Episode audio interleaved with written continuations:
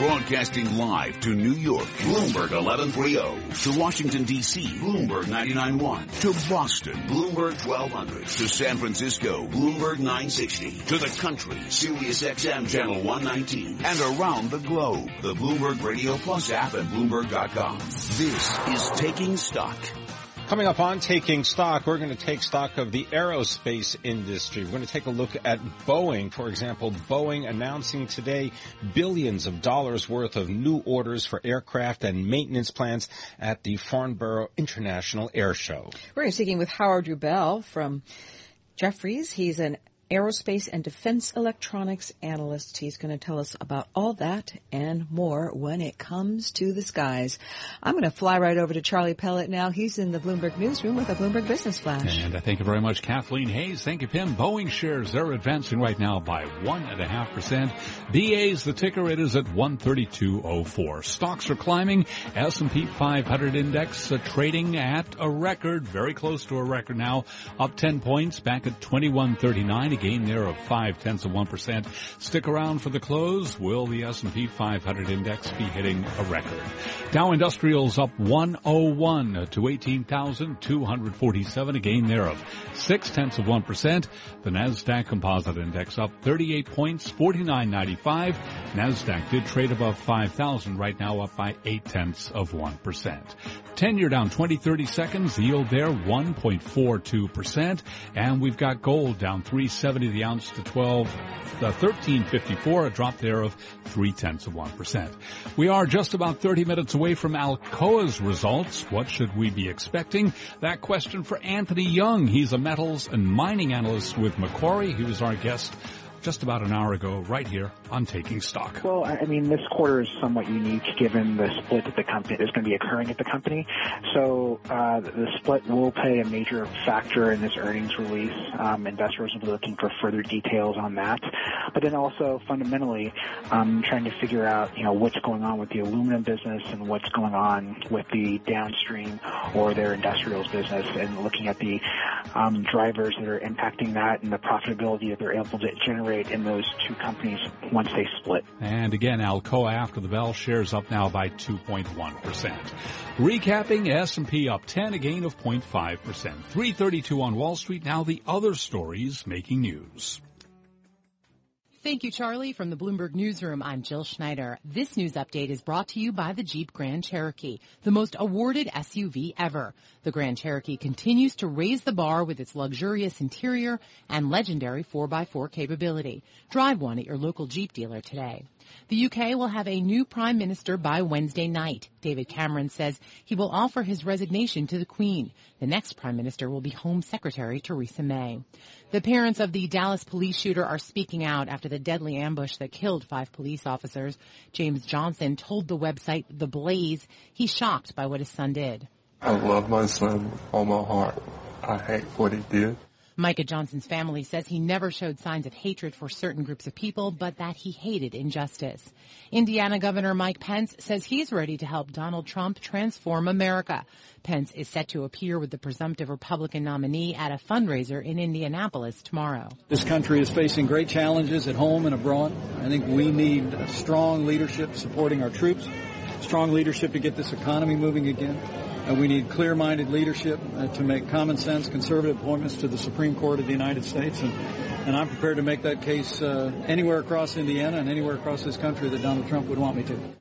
For the second time this year, Manhattan Henge will make its appearance starting tonight. The solar spectacle is created when the setting sun aligns with the city's street grid, creating a ray of light between the buildings.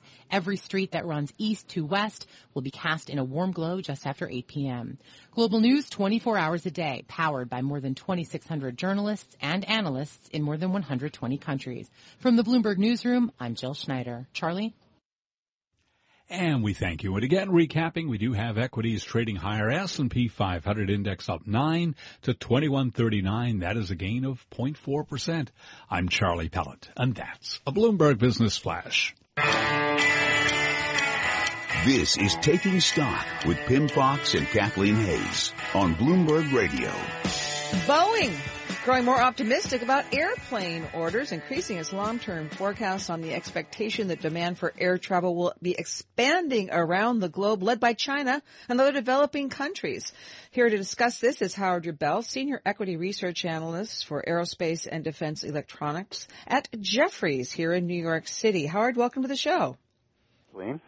Well, it is interesting that, uh, you know, the, I think with the, the figure, of course, that Boeing is looking at, $5.9 trillion over 20 years, that's a lot of money and a lot of airplane orders, but the fact that China and developing countries are going to be leading it. Not totally. It's, that's been really a continuation of a trend. I think we've all forgotten there's a large and growing middle class in China.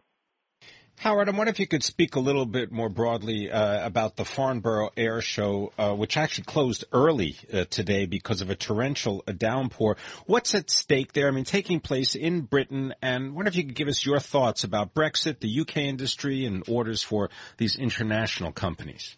Oh, that's a mouthful. Yeah, well, that's why I give it to you. Just, just take, take a bite at a time. Oh, I will. Well, uh, I'm, I'm dodging that bullet, but um, first I'd say that Brexit's an unfortunate event, but um, and it creates a little bit of friction for air travel.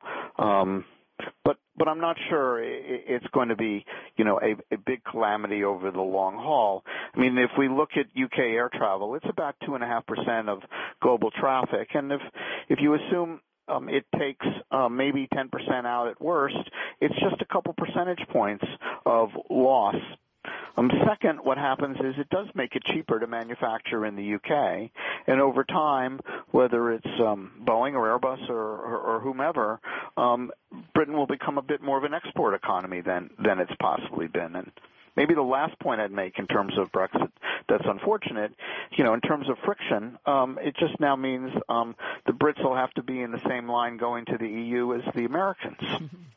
Well, a little more competition maybe, but it's interesting uh, that uh, what the came out of the air show this year is the industry broadly expecting fewer aircraft orders, where Boeing's talking up the at least the longer term uh, view. Is that consistent?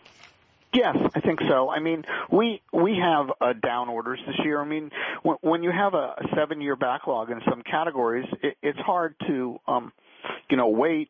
I mean, airlines want to be patient. They want to target deliveries. They want to see exactly what their fleet fleets are and and it's really a smart idea not to necessarily buy a 20 or 25 year asset based on one year's worth of business. Howard, what is your thought on investing in Boeing at the present time? I think the stock is down about five, five and a half percent so far this year. Yes, um, it was. At, it, it is, but um, it's actually it was actually up in the last quarter despite all the volatility and beat the market just a shade. Um, I we like it longer term. Um, we have it as a buy. I think the, um, you know, they've had a couple of events this year that have been unfortunate. The biggest has probably been, um, you know, miss you know missing um, costs on the KC-46 tanker, but I think they have uh, those risks understood.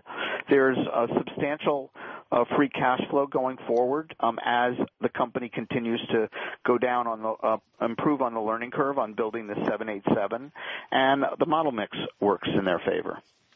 So, in terms of um, the the, the, health of the company, the, the bottom line, the revenues. Where is Boeing in its cycle now? I grew up in Olympia, Washington, so I remember when Boeing was fully ensconced in Washington State, and of course, it's it's spread its operations around the world. Where is it now?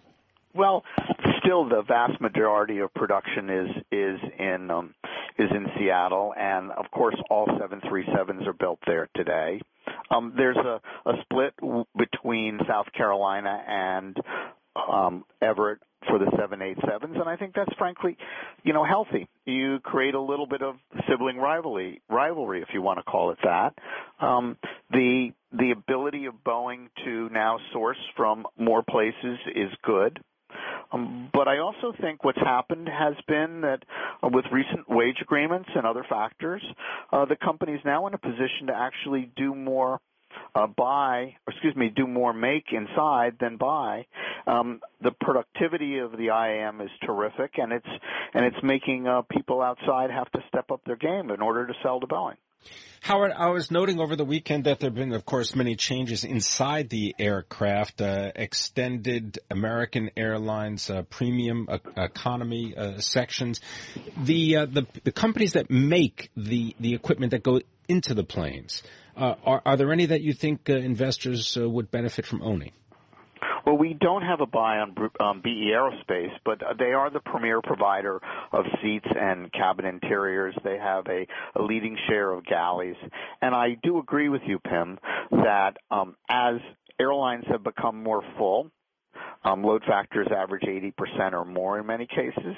People realize there's no such thing as a free seat where they can leave their stuff and work, and they have to pay for it. And so, what better way to do it uh, than um, to offer better comfort with seats? And that's been a big effort by both Boeing and Airbus, but also by BE Aerospace to do it right. Thank you very much for spending time with us. Howard Rubel, he is a senior equity research analyst, aerospace and the defense electronics industry and a managing director at Jefferies and Company. You're listening to Taking Stock and this is Bloomberg.